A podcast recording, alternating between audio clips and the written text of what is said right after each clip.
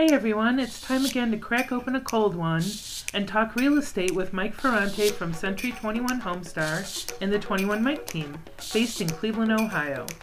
We are chatting about all things real estate, from agent training, real estate investing, buyer and seller tips, and more. It's free beer and real estate. What's up, everybody? Uh, Mike Ferrante, Century 21 Homestar, 21 Mike team. Got a great topic for today's session. We're going to cover the basics on teams. Uh, we're all kind of aware that that's the direction that real estate is going, that you're either at one end of the spectrum or the other, with one end being teams and sometimes mega teams. We'll talk about that a little bit. And then the other end of the spectrum is the solo agent. And we're seeing the business kind of evolve into like those two kind of segments. Uh, so let's do some quick introductions. As usual, Tony Geraci, broker owner of Century 21 Homestar, is here. Um, you can reach Tony on his cell. He loves to text. That's 216-374-1269. How you doing today, Tony? Good, good day. Good Tuesday. Yep. I know that you said a lot of agents ask you questions about this topic, but I also want to cover from the perspective of the consumer. What do buyers and sellers perceive or maybe not understand about teams? So let's make sure we hit that. Uh, also, if you want to reach me, it's mike at 21mike.com. I prefer email. And uh, lastly, we take these sessions and put them up on our YouTube channel, and soon we'll be streaming on multiple platforms working on that. So if you miss a session or if you're watching this on YouTube, please hit that subscribe button. All right, so Tony, let's jump in. I'm actually going to throw a question to you uh, first. Before we um, get too deep here into the minutia of teams, uh, you know, in general, a team is a, a, group of people. It could be as little as two people, but they get together and kind of pool their resources and time to do the business just in a different way. What, what are some of the biggest questions you get, first of all, from agents about teams? Sure. Just what is uh, the blueprint of a team, and when can you call yourself a team? And what they all the way down to what the legalities of dealing with clients on that. So anywhere from just the minimal of when can I call myself a team and to all the way to what are all the nuts and bolts of what do I have to do when we have clients together as a team and what paperwork has to be uh, made sure, you know, the agencies, the consumer guides, all of that. So it really have to, it's, it's individual per agent and team, so to say. So when can you call yourself a team, Tony? What if, what if uh, my wife and I want to get together and sell real estate? Can we be the Mike and Brenda team? Uh, definitely. Basically, in the state's eyes, you could call yourself a team at any time. You don't even have to have a second member. Just like a business is out there, they say, you know, so and so and associates. They go, well, who are your associates? I'm like, I'm just a one man office. I'm like, well, you call yourself associates. So a team, you know, the word team and group and to make you an agent feel like there's more people involved a one single agent is can do that just the name wise. Yeah so i have an example of that. So say i'm a solo agent and i hire an assistant. I can now be a team because i have i do have more than one person working on your real estate needs. So i'm a team now right? Correct and just like a- agents in our office we have a team of support in the office that's licensed too. We support all of our agents. So all of our agents, I say, if you want to call yourself a team, call yourself a team. You have a team of support that also is legally allowed, that's management level, broke level, to talk to your clients and help them too. Yeah, I know one of our attendees today is Fred. He's out of Indiana. He's with Affiliated and talk about a big team behind him. So technically, a solo agent can call themselves team or group. Now, one of the things we'll get into are what the what are the costs and benefits of a team. You know, there's going to be from the point of view of the consumer, the buyers and sellers that we're working with, they may perceive teams as a good or bad thing. Uh, so I don't know how much experience you have with this, Tony. I, I, can kind of go on about this, but I'll throw it to you first. Um, let's first talk about the consumer and how they view uh, teams. Do you what what do you think are like maybe one or two benefits they perceive, or maybe one and maybe one or two negatives that they that they perceive? Sure. So it, it, again, it's all individual to that team. But if there's a group of people that actually, and then we could get into the, the little legalities of what paperwork of who's going to be uh, talking to and consulting with and seeing that information in that uh, particular clients or clients and you could sell that to them is that the benefit of my team is there's more than one of us available that's going to know about you to help you when I, when one of us is busy or someone uh, uh you know any busy agent or team leader can't be available 24 7 to every client. So just showing more support and helping them and being available in my opinion is the number one reason to show that you have a team and then there's obviously other back end reasons too so what about a negative? I know that uh, running a team, you know, we've got a team of over 30. Uh, running a team, I've run into some objections about teams. Okay. What, what, what do you think the public perceives as a potential one or two negatives about a team? Well, this is, I'll give you a little insight of some of my training when my, when I have those single agents, I go, Hey, I'm going up against this team on this listing appointment. What do I show myself? I go, listen, you're a boutique one man or one woman office. You do everything yourself. You only work with enough clients that you could handle by yourself. Just like when you walk into a restaurant and there's just two tables of four, you don't say that's a part time restaurant, or I want to go to a restaurant that has 400 tables. I want to go to someone that's going to give me the, the, uh, from start to finish, I want you to do everything for me. That's the, the, the disadvantage. Some, some buyer seller goes, I don't want to deal with anybody else. I want to talk to you from start to finish. I don't want anybody else touching my file. And some teams can't guarantee that to a client. They go, no, I have, you know, 40 listings and I got buyers and I sell in team leaders sometimes have uh, sell 60, 70, 80 homes themselves and they don't have time to be there 100%. So that's could be the disadvantage to a consumer and a team, if that Tony, makes sense. Yeah, you hit the nail on the head. I'll tell you, as a team leader, uh, that is probably the toughest, one of the toughest objections that I have. So, yeah, as a solo agent, you say, Oh, I'm going up against this team or mega team. They sell hundreds of houses. How can I possibly compete?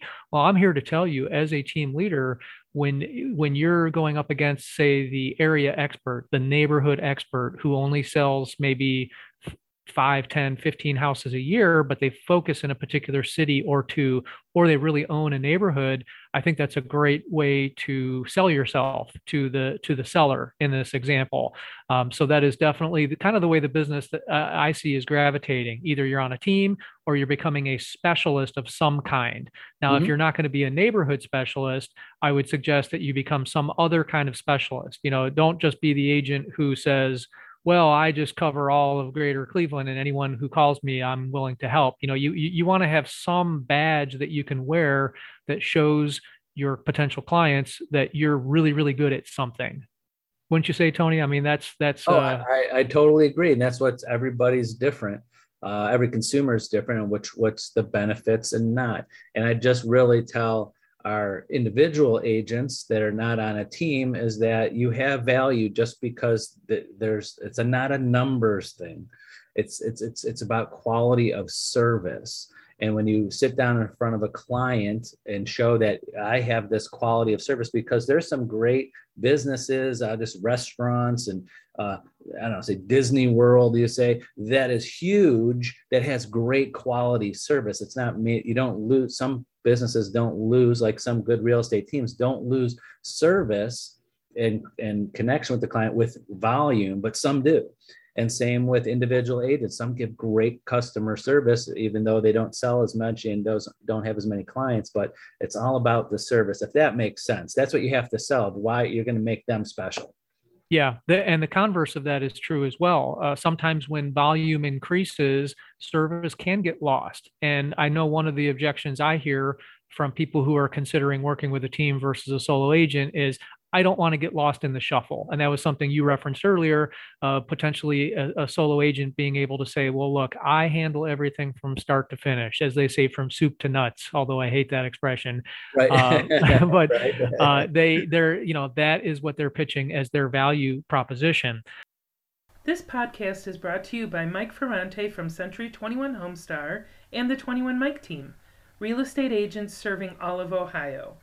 Whether you're looking to buy, sell, or you're an agent looking to partner with the number two team for Century 21 in the entire U.S., contact Mike via email at mike at 21mike.com. So you referenced it earlier, and you know I know in the 20 minutes we have today, we're not going to cover everything about teams. That's why this is going to be a two-part session. We're going to get into more of these details uh, next week, and certainly I'll we'll bring in any questions that we have from this session next week. But you quickly mentioned some of the legalities. I know that uh, you know we're in Ohio, but I think across the board the rules are pretty similar, if not the same. So we'll uh, say before we get into this that you know please check with your local board, with your state to make sure the rules are exactly as we're saying here. But tell us about some of the legalities, Tony, because if you're going to be on a team, form a team, you want to make sure you cover that. Right, exactly. So when the legalities of it is that if there's going to be anyone that's outside the broker or management level of the office, like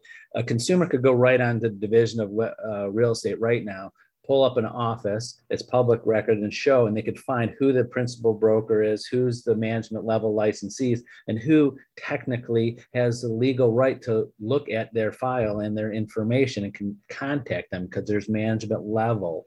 Uh, but anybody outside of their company that's not that, you should have in your agency disclosure or uh, some type of disclosure to the client of who else is going to be in contact with you, who else will be seeing your your information uh, and helping even on the back end of things uh, on stuff. So that's and, and, and, a lot of teams don't do that, go that far because it's kind of a gray area. But I, as a broker, I put my you know liability hat on, and I say just over disclose of anybody, uh, team member, agent, or support person that's in the back end in some type of agreement that they know these people might contact them or have information uh, about their file to make sure that goes smoothly.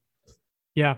And so two two things I want to hit. I'm going to talk real quick about our team disclosure. You didn't say those words, but I know that's what you're talking about. Right. And then secondly, I want to talk about advertising.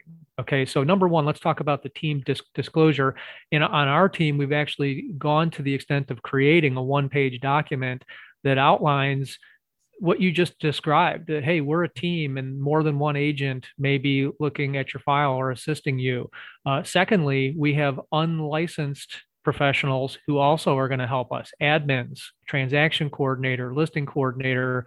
And uh, you know we felt strongly enough about putting that in writing to disclose to people uh, that that is what's going to happen okay? And again we'll get into the perceived benefits of that and, and how i pitch that when i go on a listing appointment as an example. Uh, but that's kind of what you were talking about right tony? The team exactly. disclosure? Exactly. And you and uh, when i talk to agents about their teams and a growing team. You don't have to put every single other agent that's on the team on that disclosure because those people agents might not be involved in the transaction at all because as the teams grow and some larger teams like your teams the members go are in and out the, the, agents of the the team that are just individual agents of the team you don't have to keep on changing a disclosure for that because that that person uh, you know very big big teams would have a you know it'd be a nightmare of paperwork to change yeah. every single time. That, that's right. We we did that for a while. And you know not just big teams but small teams too. You know yeah. you, you you run a brokerage of over 500 agents. So in a sense you run a big team as well. So i know you've um, got some experience in dealing with things like that. Now now let's talk about advertising. Uh, i know there's some pretty specific rules about advertising. Uh, can you hit a couple, and then if I think there's any you missed, I'll I'll jump in. Well, ones that just recently changed, uh, and uh, obviously my opinion for the better, is that you can't use the word realty or real estate in your team name, so it doesn't confuse it with the actual company. So you could use the word group or team in there. And then there's always got to be an agent name advertised with the team name uh, so they know who to contact. You can't just advertise the team name by itself. There has to be a, a name alongside of it. And also, and I know this is gets gray out there because you see it happen in uh, in other way, ways, but I will say this: this the division rules are still your office name has to be just as prominent as any team name and or company or agent name. So we, I know there's, we see this go off sides because I have agents every once in a while call me and said, Hey, I'm going to build this thing, but I see this other agent at this other company do this.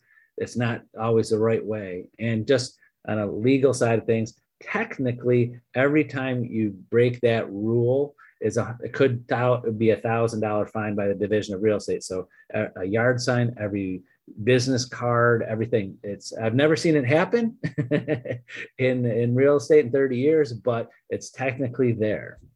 That's crazy, isn't it, Tony? I know one of the things you and I really focus on is liability and protecting our fellow agents, mm-hmm. teammates, mm-hmm and even agents we've never met you know uh, uh, fred and you know all the other agents that we get on here you know we do this not just because we like to hear ourselves talk but because we feel like we have good information to share and if i know that i saved one agent from getting fined or having to print all new signs or business cards I feel like you know my work here is done. or, or, websites, you know, yeah. I've seen that happen, and uh, there was articles uh, but it wasn't Ohio. But there was other s- states that I've seen articles where they they fined agents because they went to their websites and they go, I can't even see what company they work for, just all about the team or agent. And somewhere on a page or way down at the bottom, it had some little blip about the company. So just this is some food for thought, and, and hopefully uh, agents that don't know this rule hear that or don't get uh, you know you know before they could change it get that that call yep. so. Uh, so another thing to talk about real quick on on advertising if you're not sure ask so mm-hmm. ask your manager your broker your team leader double check with the state if you have to or your local board but um, definitely it's worth to it's it's worth it to do the homework on the front end instead of finding out the hard way when you do get that notice from the state or your board or or whoever uh, but cover yourself, make sure you're complying with all those advertising rules. One of the things that that we're pretty diligent about is, you know, when when the state looks at things as far as a violation, their main concern is protecting the public. I think protecting us is secondary. And so what they really look at is is it confusing to the public? Have you potentially damaged the public by confusing them or mis- misleading them, for example? So, under that kind of uh, scrutiny, I would ask yourself that question about any advertising that you do. To that end, we always try to make sure that any advertising that we do, whether it's an agent on the team promoting an open house or doing some kind of event, that we always list three things the brokerage, of course, most prominently, the team, and the agent. So, being clear and not confusing to the public is really the end game here. Anything to add, Tony? No, that's that's perfect. Uh, I, I, like that. And then uh, I love when agents call me.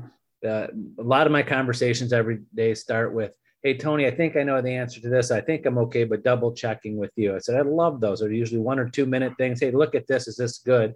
And then uh, i give my stamp on it and they know that i'm backing it up. So if there was wrong it's my fault.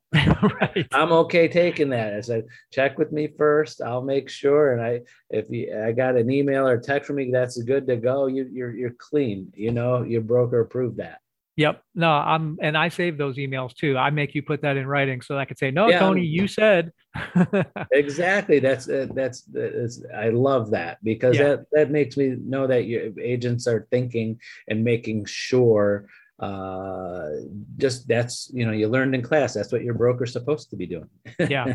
And again we're here to avoid liability. So little things like you know if you create a team and your signs your team name or your name is bigger than the brokerage you may say ah what's the big deal? Well here's the big deal. Part of our business is policing ourselves. And i know a lot of people will say oh i can't believe someone would would rat me out. But the reality is that uh, the public doesn't think very highly of us as a profession as with it with regards to ethics and like the quality of, of what we do. Every year i think that the, the that there's more and more question brought up into as to what's our value. People are starting to say well i can just do everything on on, on zillow. So i think that improving the bar raising the bar of our ethics and the value that we bring is so important. And part of that is policing our our own. So I, I guess what i'm getting to is if you're going to say, ah, heck with it, I don't care, I'm just going to put my name or my team's name as big as I can on my sign, guess what? Someone's probably going to turn you in and it's going to be a real hassle for you. So, if for no other reason than to avoid hassle, avoid liability, really know these rules and comply with them. And by the way, this is whether you're a solo agent or a team. Yeah, no, I I get uh, as a broker probably at least two a year, uh, sometimes more, sometimes less from the Division of Real Estate, it's usually a postcard, a mailer of some sort, uh, email. I get those. Hey, this one doesn't meet the criteria, and uh, or an advertisement. So if you're sending out anything a mass email, ma- magazine, newsletter, something, or postcard, check with the office to make sure it meets the requirement. And most uh, most time the division is just putting a warning, saying, "Hey, just check with this agent. You know, the they had they didn't have the right logo. It's not big enough." And I know it's always coming from another agent. The board, the uh, division of real estate doesn't get all of your mailers. And I had one last year. They they sent a copy of it and and uh, the address of of a postcard. The agent sent it with their name on it. I knew the exact agent that sent it to the, the division. Yeah. So I actually told the agent, "Hey, make sure that agent's off your list, just because you're wasting postcard because you're sending a postcard to an agent." so yeah.